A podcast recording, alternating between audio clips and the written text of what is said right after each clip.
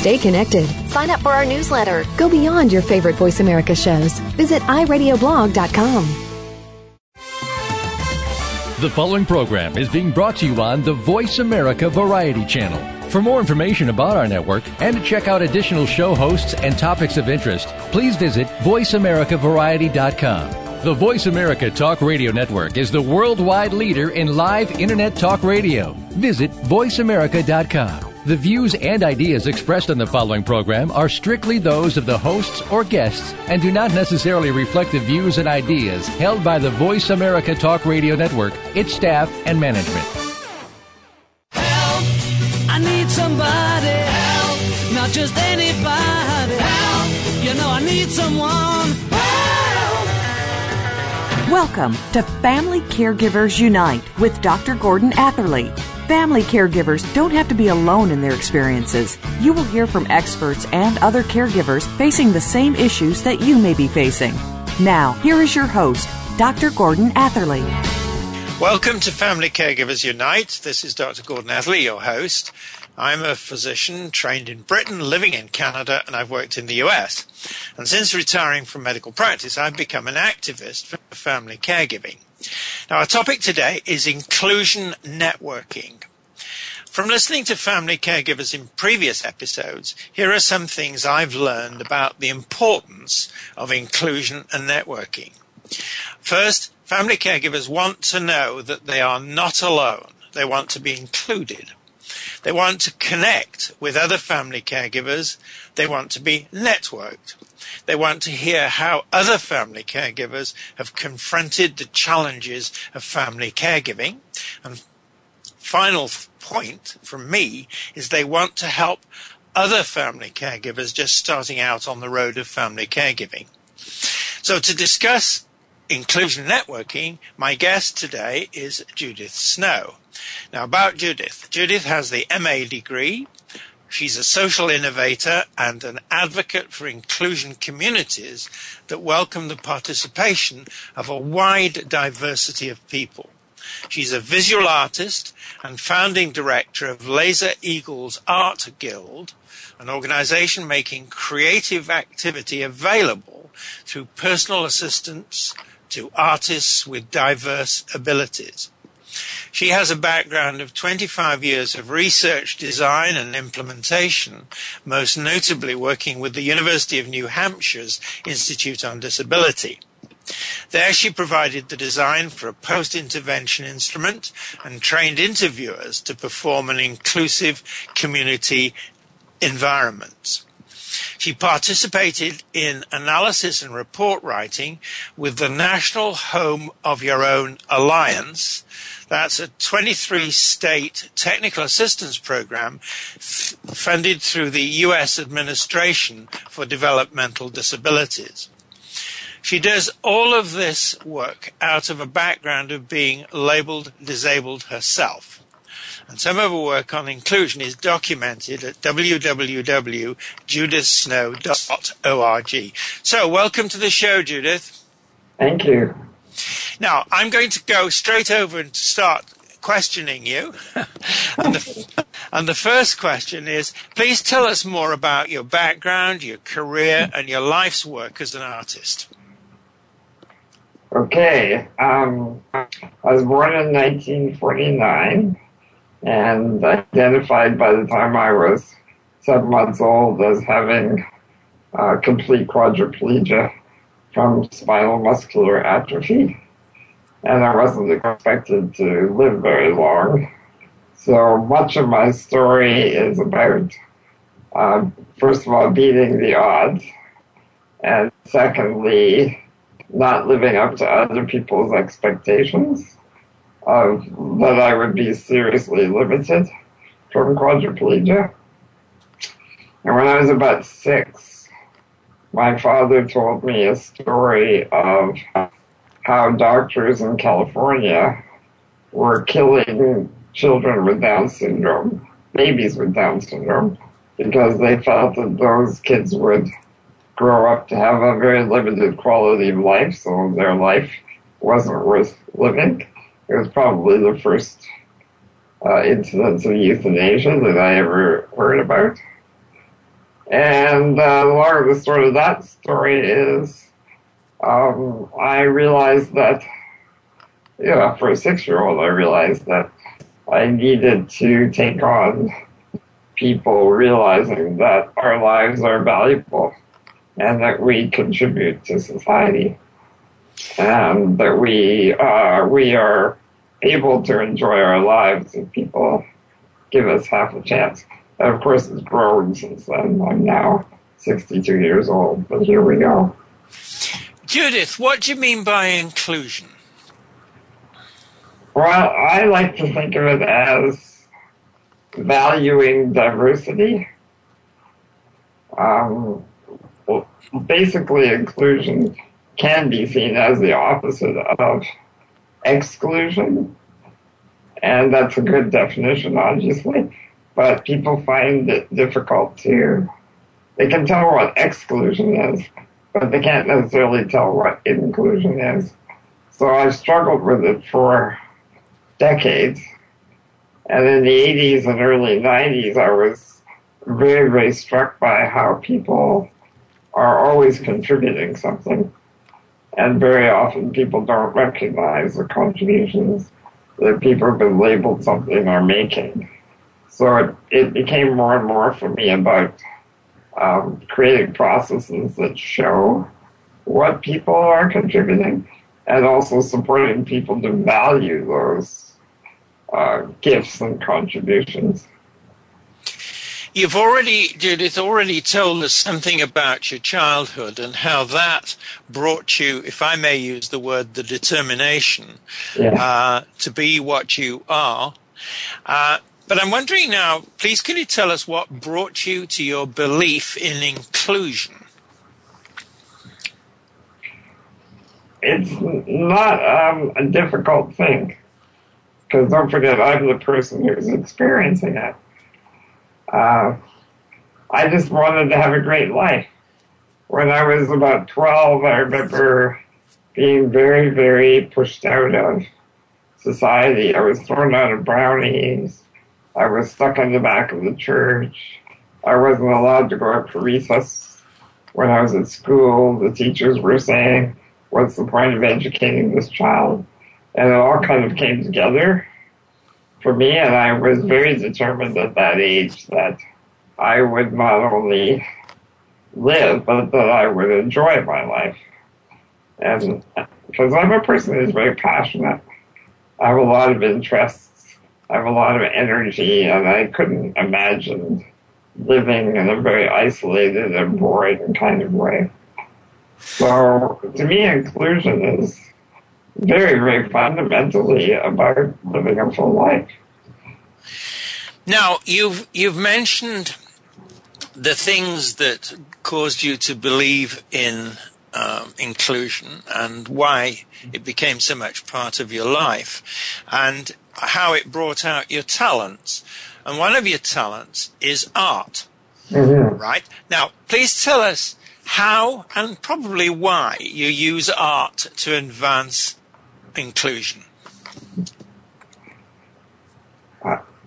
When I first discovered that there is such a thing as art facilitation, I was in the middle of a project to build supportive networks around people who are labeled developmentally disabled, particularly people who don't speak.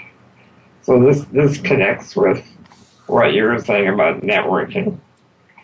And I was finding that it was very difficult to get caregivers to do more than simply look for more services.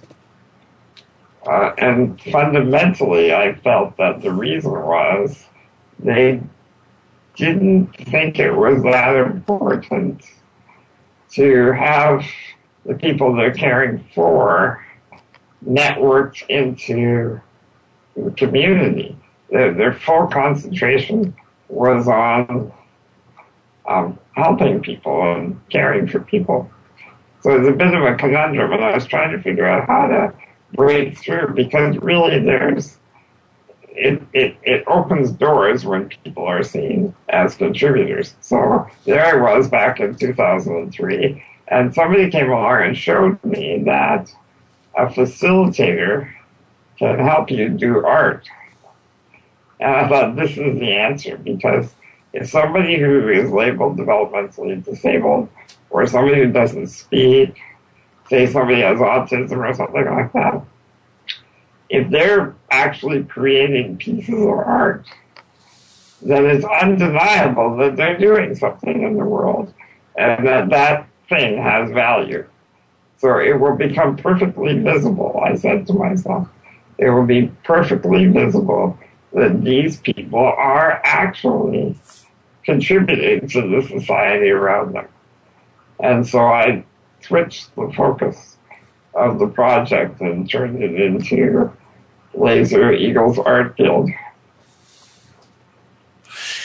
Judith, I just want to respond back to you in this way. you stressed the point that to some extent in the past, perhaps largely, uh, it was a matter of looking for help. And what you're saying, if I've understood you right, is that it's not just a matter of getting help. It's a matter of people who are have challenges of one form or another, making contributions in the way that they can make them, so that they are seen as providing value and they feel that they themselves really are providing value. Now, have I got that right? And if I haven't, please put me straight. Pretty much. Uh, take it a take it a little bit deeper. Um, I did. I made a list in the '80s of all the contributions that people typically say a person is making, and I'm talking about people who are people who receive or who need 24 hours a day of support of some kind or another. So I'm talking about those people. I made a list of the things that people typically say privately this person is contributing. So the top two are it makes me feel happy to be with this person, and this person is a really good listener. Now, some of the other things that people typically are contributing are they support people to become better problem solvers and to learn uh, more quickly and more deeply in other, in other words, for example, if we include a child who doesn't speak in a regular classroom, all the other kids around that child will, their academic standards go up. And this has been proven over and over again since 1985. So, not, you know, I don't want to belabor it, but the point is that people are already contributing to our world. But the way we frame disability, there's no way for us to say this is a contributing citizen. Right. All we ever get to say is this is a person who needs my help. Yeah. Judith, um, that's very clear.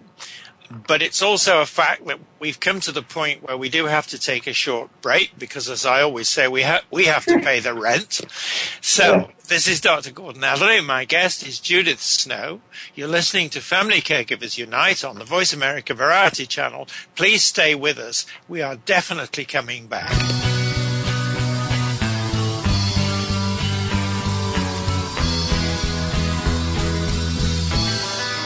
Talk, talk, talk. That's all we do is talk. If you'd like to talk, call us toll free right now at 1 866 472 5787. 1 866 472 5787. That's it. That's it. VoiceAmerica.com.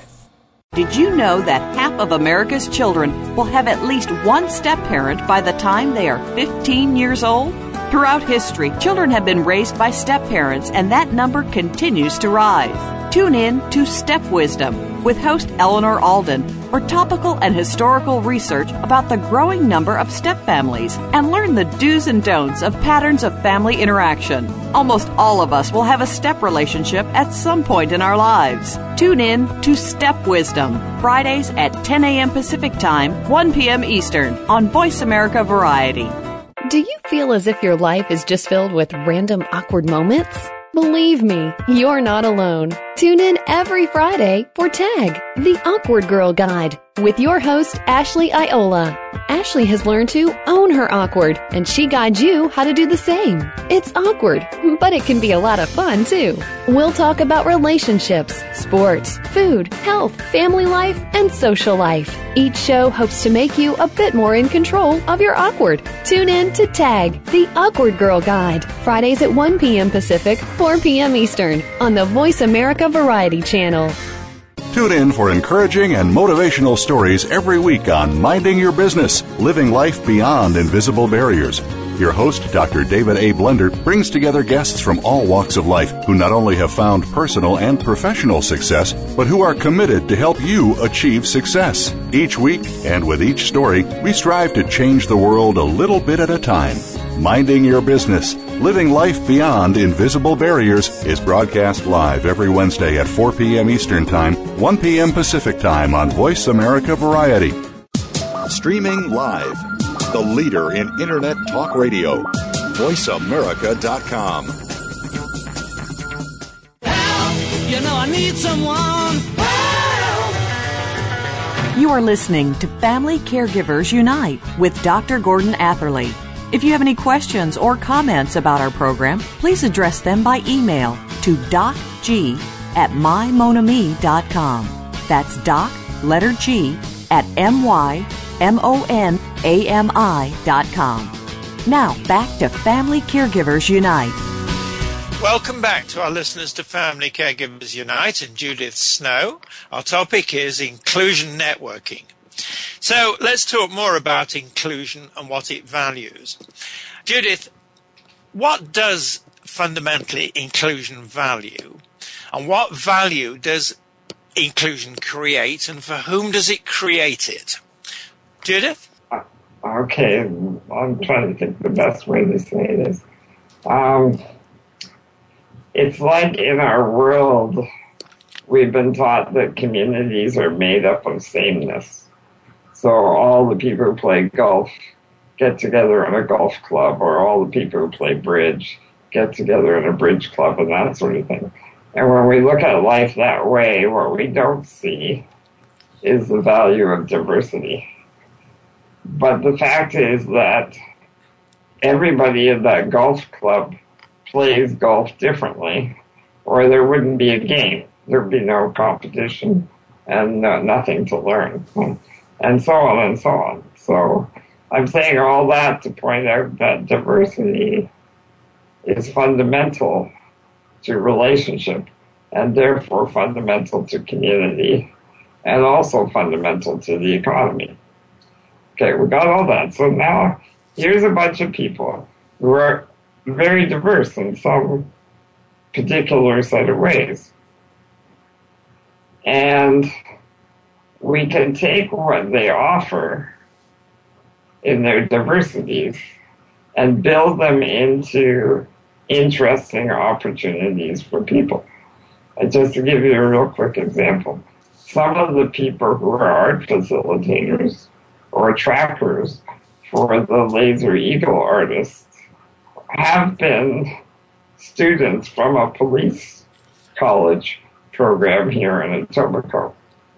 They get their community credits for working with our artists, and we get people who are very interesting young people to work with to be our facilitators. Meanwhile, here's these people who are going to become police men and women on our streets who are getting a very, very deep experience of what it's like to be a vulnerable person in society. And it peacifies the young people. So you get a better police person because they spent 40 hours or so tracking with an artist who doesn't speak. That's inclusion. It doesn't mean we all have to do the same thing. It doesn't mean that we all give or receive the same things at all. It means that we're doing life from the perspective of what are the different contributions that we actually can make and want to make. It's that there's a diversity of contributions. Absolutely. Right. Now, let's, you mentioned, use the word opportunities. Um, how does inclusion bring opportunities? You, you've already outlined that to some extent, but I'd like you to say more about it. And for whom are these opportunities most valuable? Judith? Uh, well, the opportunities are valuable for whomever, whomever is involved in the situation. Uh, just to give you a couple of quick stories. There's a young man with autism in a town in British Columbia who just loves to take apart and put together electronic devices. Now, through a process of networking, he got involved in a volunteer job at the local community college where they happened to have a whole room full of electronic devices that nobody had any time to repair. And he put them all back together, got them all in working order. So that's a contribution. You see what I'm saying? Yes, absolutely. Yeah. Now, the in that sense, the would you go so far as to say that the opportunity for the young guy who repaired all the electronic things Yeah. that was value for him, but it was also value for the community in which he found himself, namely this place where they they hadn't any time to mend the electronics. Yes. So it's a two-way street, isn't it? Yeah, absolutely. Right. And you can see how something like that could be built into a job. So it also becomes part of the economic opportunity that's available as well. Right. Um, I'm going to ask you the next question, um, which flows in slightly different uh, direction, uh, and it's this. Let's talk about the challenges that inclusion confronts and how these challenges are responded to. And what I mean by that is is this that um, there are challenges out there for people like that young man, for example, and I, I wonder if you can give us some kind of sense of the, what these challenges actually are and how um, inclusion confronts them, or how, in other ways, the challenges are responded to. What do you think? Oh, it's a big topic. Sure. Uh, I think that uh, probably the biggest challenge, and many of the people who are caregivers will recognize this, is that uh, we have become very isolated in society.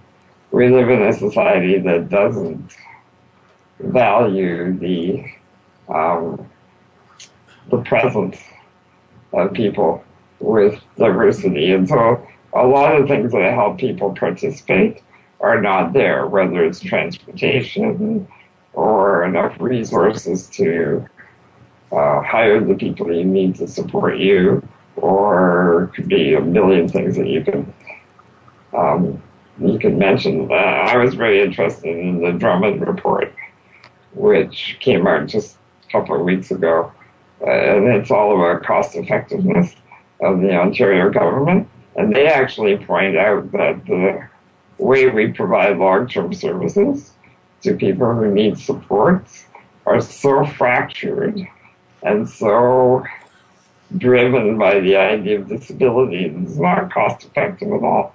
So uh, that means there's a lot of money goes into the system that doesn't end up being actually supportive to people. And just to say one more quick thing about that, I receive money from the Ontario government that allows me to pay for my personal assistance. That makes me an employer of five people. That makes me a genuine economic opportunity in society. Now, if there, if the money isn't directed that way, and very often it's not, it means that I don't get what I need to get out there and do things. And I'm not getting the kind of support of my family in the case of many of the people that we're talking to today. My family's not getting the kind of support it needs in order to live a truly inclusive life. Judith, family caregivers, that's the name of this show. Why should they be interested in, in inclusion in the way you've been describing it? There's so many reasons for it, but fundamentally, it's that we have collapsed the idea of support with the idea of something like nursing. Um, so if somebody is very sick, or if somebody is a, a child like a baby, we expect uh, an adult, a mature adult person to provide life saving care. And often it's women, and often family members will give up other parts of their lives in order to do this. But the issue for us is that that's not really what my life is like, or the life of somebody who has, let's say, Down syndrome or autism. That that is the way I will be for all of my life. I'm not sick because I have quadriplegia. That's just the way I am. A person who has Down syndrome is not sick. That's the way they are. So here we've collapsed illness and this other situation. So our family members are caught up in a process that isn't going to end over years and years and years. And so mm, let me just give you, my parents were very, very intelligent about this when I was a teenager. They decided that when I went off to university, I wasn't going to get to live at home and I wasn't going to get to come back to mom and dad if things fell apart. It seemed pretty harsh at the time, but it really worked well for me. And the, the reason it worked well is because everybody who knew me, including me, knew that we had to figure out how to make it work on a long-term basis. Uh, so I, I'm kind of going around the bush here. But the point is that support is required but it needs to be networked into a situation where family members get to be family and don't have to be these supporters 24 7. And I think what I'm going to come back to you with, uh, just in a little moment or two that li- we're left with in this segment, is people have abilities um, and making the best use of them even to the point where they, the person apparently with the disability, I know we don't like that word, is actually able to help others um, live their lives, make the most of their abilities, can make their contribution, and be included. Mm-hmm. And you mentioned it as part of the workforce. Uh, have I got that right? Yes, yes, absolutely. Yeah. And one of the exciting things about that is the way in which computers and all that goes with computers are starting to be really very helpful. Um, you know, in communications and, and, the very things that you and I are doing right now, which is communicating mm-hmm. and discussing and all the rest of it. So we've now reached the time again where we have to take the break. Um, this is Dr. Gordon Atherley and my guest is Judith Snow. You're listening to Family Caregivers Unite on the Voice America Variety Channel. Stay tuned. We're coming back.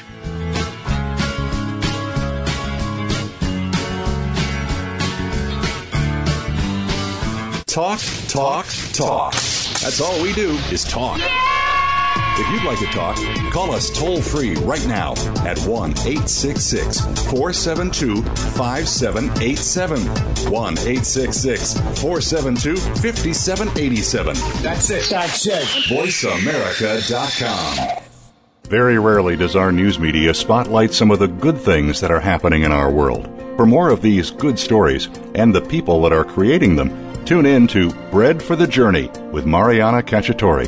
Whether these good acts stem from personal tragedy or just a desire to help out and make this a better world in which to live, you'll find inspiration in every week's program. Connect with those that are doing something great for a change. Listen for Bread for the Journey, Saturdays at 9 a.m. Pacific Time, noon Eastern, on the Voice America Variety Channel. How has your belief system been formed?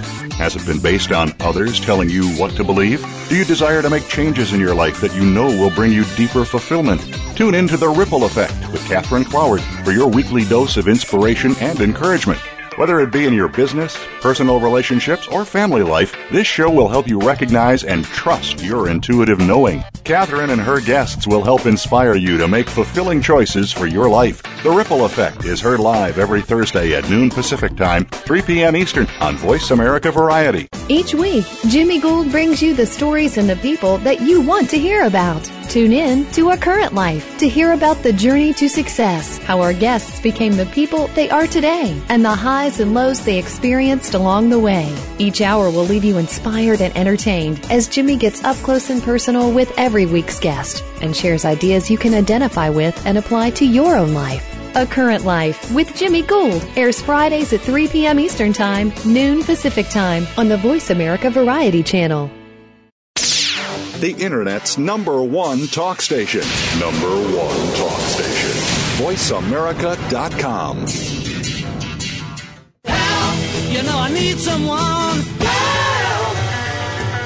You are listening to Family Caregivers Unite with Dr. Gordon Atherley. If you have any questions or comments about our program, please address them by email to docg at mymonami.com. That's doc, letter G, at M-Y-M-O-N-A-M-I.com. Now, back to Family Caregivers Unite. Let's um, welcome back to our listeners to Family Caregivers Unite and Judith Snow. Our topic is inclusion networking. So let's talk about communications and related ways of strengthening inclusion. Uh, Judith, you work in many places and many ways. Um, what are the contacts that you have with family caregivers? And can you say more on what they tell you about the challenges as they perceive them in dealing with or supporting or working with or caring for, whatever word, with family members with challenges of the kind you've been talking about? Judith? Yes. It, it, it's, there's not one answer. There are a number of families in Ontario and you know, pretty much everywhere in the world, but, let's talk about Ontario right now, who have recognized that inclusion is uh, a more powerful road to go than the, than simply concentrating on support issues. And so the kinds of concerns that those families have, those families have, are around um, where do you get support to plan uh, for how how your loved one is going to contribute to the community? Where do you get flexible funding so that you can hire the kind of people that will actually go out and be in the community on a one-to-one basis or on a, on a in a way that truly supports the person to be part of the community. Um, where do you um, how not where do how do you engage your neighbors and other community members in a way that they see that that uh, it isn't just help that's required, but actually opening doors and finding places for people to to uh, participate. Like what one woman know really well in Mississauga has five, is it, I think, five part-time jobs. She's a woman who doesn't speak, and she goes one morning to a grocery store and, and they sell flowers there, so she takes care of the plants, and she goes another day to uh, a hairdressing uh, salon and washes and folds towels. Um, but somebody has to figure out these things and set them up and um, make sure everything's going well So who's going to do that job, for example? Who's going to open those doors and who's going to keep it going? Right. Now, it's the same question, but it's relating now to children with special needs. Mhm. And so, what does inclusion mean for children with special needs? And how do you do you use that word with them? And if you don't, how do you explain it to them? Sorry, am I explaining it to? Yes, um, I'm wanting to know how you, um, first of all, what inclusion means for children with special needs, and how you explain inclusion to children. And I'm not talking about just children with special needs, but children generally. Is, is that a word they use? And if it isn't, what word do you use? Well, I don't know what your experience with children is, but generally you don't have to explain very much because they uh, they get it, right? You know, you have a kid. First of all, inclusion really works when uh, education is inclusive. And what I mean by inclusive education is that age mates are together regardless of ability. And in order to make that work, you need a cooperative educational strategy, which allows the children, all the children in the class to participate in designing how they're going to do their own learning. Now, honestly, we could talk for hours about this, so sorry if it sounds truncated, but that's, it's a very big topic. So anyway, let's assume we have an inclusive Yeah. classroom. And along comes a kid who has a diverse life in some way. They're they're cognitively different, or they don't speak, or they learn in a different way, or maybe they they're very anxious and have some behavior issues, whatever it might be. So it's not so much that you have to explain things to the kids as what you need to do is say, okay, here's an opportunity. This person, John or Joe or whatever, and John and Joe can usually speak to some extent for themselves, or Susan, right? Okay, how are we going to do our day in a way that we're getting the best out of everybody's participation here? And uh, the kids come up with amazing ways. Um, uh, just to give you a really quick story, there was a grade five classroom in a small school in uh, Greeley, Colorado, many, many, many years ago now. And they included a young girl who had a very difficult form of autism, and she used to like to bite and pull hair.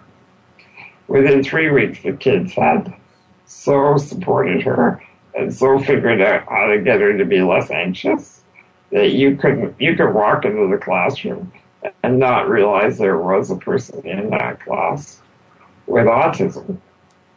But the really interesting thing is that about a year later, there was a racial incident in the same school, and all of the kids surrounded the, the kid that was involved and supported him, and the parents got together and supported his family, and they figured out how to get him to repair the damage he'd done, and they supported the family to deal with the family issues that had made this kid really anxious to start with. And somebody asked the principal, how did you know how to deal with this situation? And he said, well, it was because of the girl with autism that we had included in our grade five class. She taught us how to be inclusive. Right. Very powerful story. Now, talking about stories, Judith, you've actually had a play written about you. Yes. What's this play? And where does it take us? You know, in the sense of uh, what message does it give us? And, key question, should family caregivers see it? Judith? Well, absolutely, you should see it. But unfortunately, there isn't a production of the play ongoing right now, but we're hoping to remount it um, in the summer, maybe in Hamilton. Uh, it's called The Book of Judith, and it's based on a true story of a point in my life when I asked one of my uh, friends if he would help me find the lover. And I ended up having a play instead of a lover. Great. It's a bit of a musical comedy, but it also has inside of it the um, a lot of the themes about how we uh, stereotype disability and create barriers in our society. Uh, and inside the play, we have a choir that is inclusive, so people with all different abilities are in the choir. And I love the play particularly because the people who are in the choir really get to struggle with what does it mean to be inclusive in their own lives. Uh, so even though the play is great, I think putting on the play is even better for the choir members. Are the actors in the play um, people with persons with any kind of um, special needs? Well, in the choir, yes. Okay, very good. Yeah. Um, so we'll find some way of communicating and broadcasting the news that the play is back on. Um, okay, good. Because it sounds to me as though this is definitely something that family caregivers should see. Now, I just want to make a quick comment back to you um, about the use of what we're doing now, social media, yes. and this is this is just me saying that these communications using computers are starting, I think, to be very important. That is to say, uh, I've interviewed, and this won't surprise you in the least, someone on this show ha- who has no voice, uh, but he was able to talk to me thanks to his computer. Yeah. And um, you know, children, you mentioned autism. Children with autism, many of them do extremely well with computers. I know mm-hmm. of one, for example, that uh, has got a degree.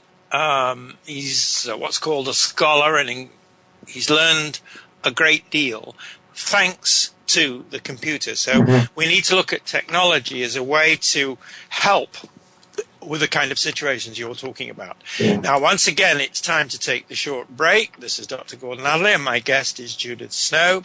You're listening to Family Caregivers Unite on the Voice America Variety Channel. Stay tuned, we're coming back.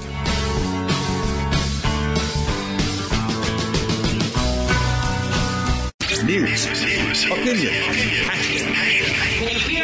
your voice counts. Call toll free 1 866 472 5787. 1 866 472 5787. VoiceAmerica.com.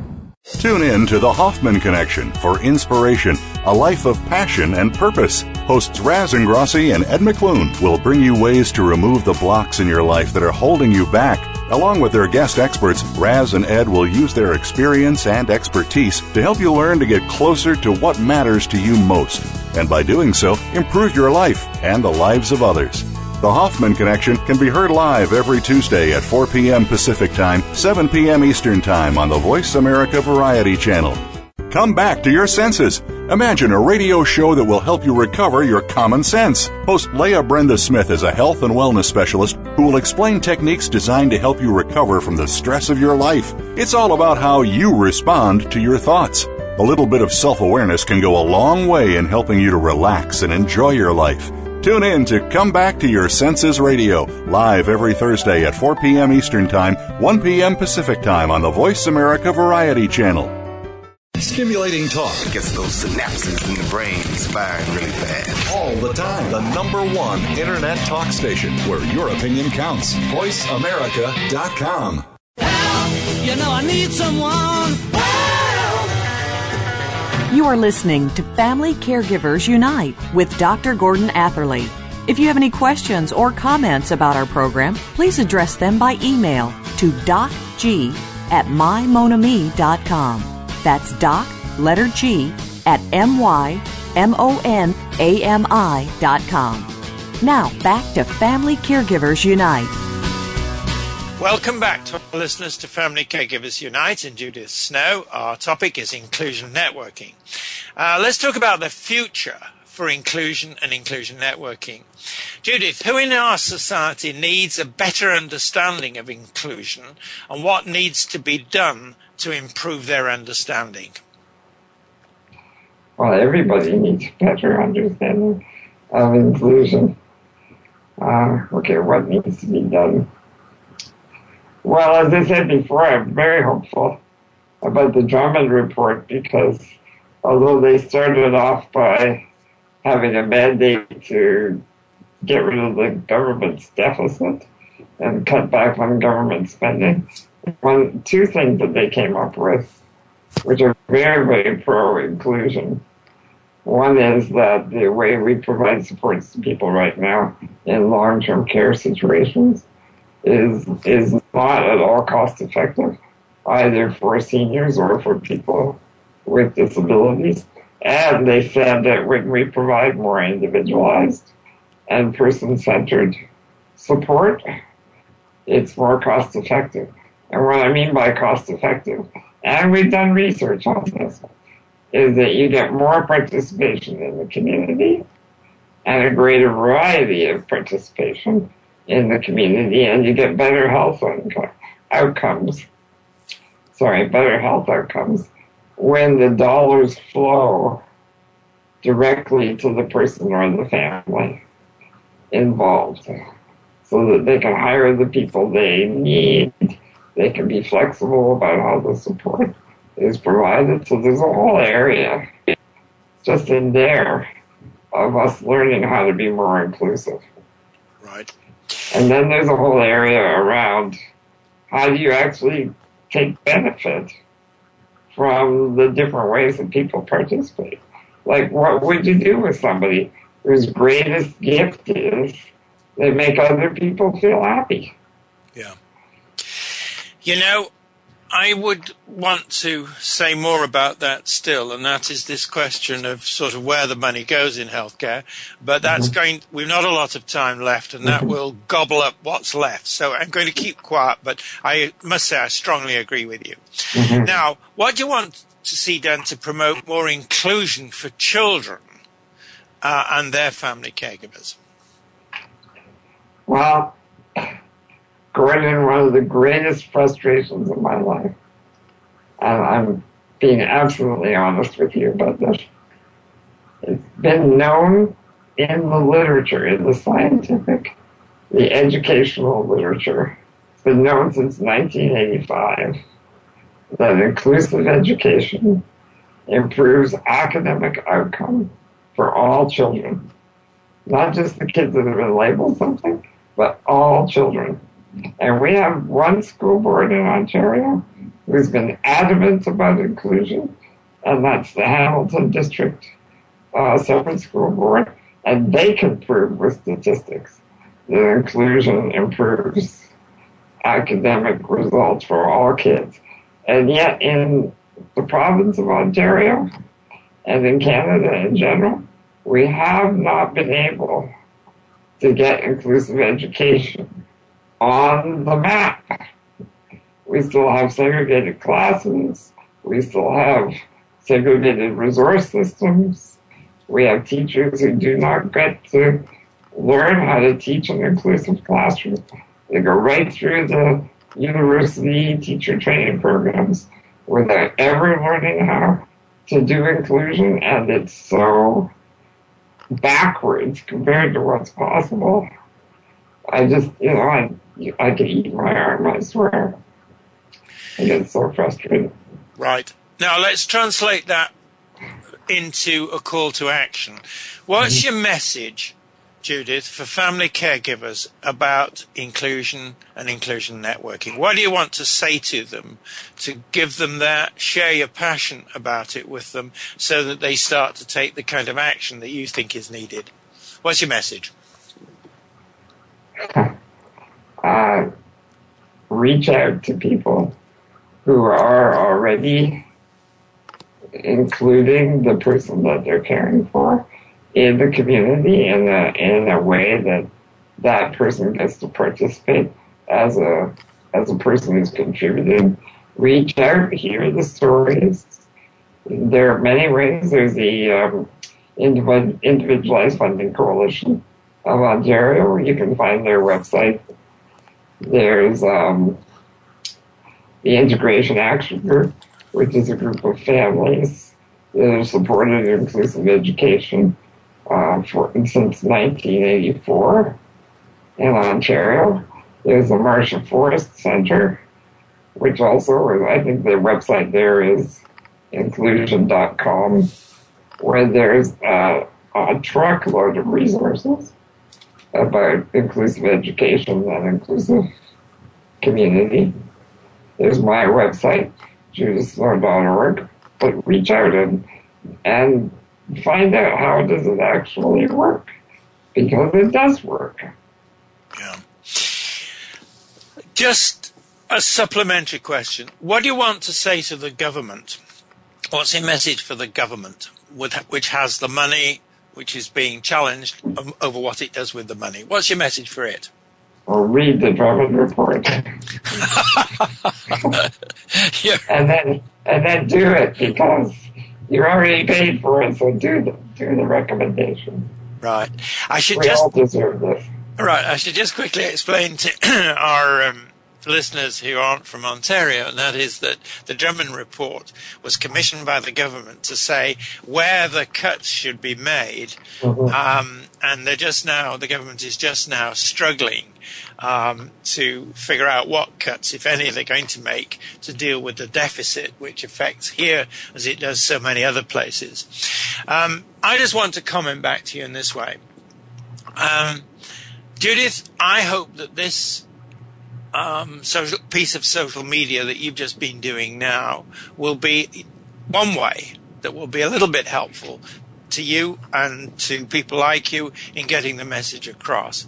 I wanted to say something else that if you would have other things that you want to discuss, or there are people you know who would like to discuss, I want to say to you, and this is the only tribute I can really make to you, is uh, I would love to welcome you again as a guest um, because A, you're an example, B, you've got ideas, and three, you've done it. That is to say, you've not only been there, you've done it. You've uh, you showed um, that um, all the prognostications were wrong weren't they? You've shown Yeah. that you've got your Masters of Art degree, you've led, you've shown, you've demonstrated what inclusion does, you understand its values, and you're able to s- use social media of the kind that we're now talking about in a most effective and convincing way. So, you. First of all, thank you. Secondly, let's do it again. And thirdly, Sure. right, I hope that everybody's listening uh, will support what all the things that Judith has been talking about, take them to heart and put them into practice. So I'm afraid the time has come where we have to close. Uh, I want to say thank you to our listeners, and I uh, want to say thank you to Judith. Uh, but it's more than that. It's you've talked with us about how you overcame the things that you had to overcome, went beyond, turned it around, and started to reach out to other people, to reach out to other people who are being challenged, to reach out with a very clear sense of what needs doing, so that your value, and you've been talking about value a lot in this community, mm-hmm. the broader community, is something that I can only stand in awe of. And I wish that I, in my career, had made kind of contribution you have. So I mean that very sincerely with a great thank you and a plug for Family Caregivers Unite. Let's get out there and support you. Now, Thank you. I appreciate it very much. you're welcome. Now, in our next episode, we're going to be talking about a Merck manual for family caregivers. Please join us. Same, uh, same time, same spot on the internet. Talk to you then. Thank you again for joining us this week for Family Caregivers Unite with your host, Dr. Gordon Atherley. Please tune in again next Tuesday at 10 a.m. Pacific Time, 1 p.m. Eastern Time on the Voice America Variety Channel. And until then, we hope our program will help make the coming week easier and more hopeful. And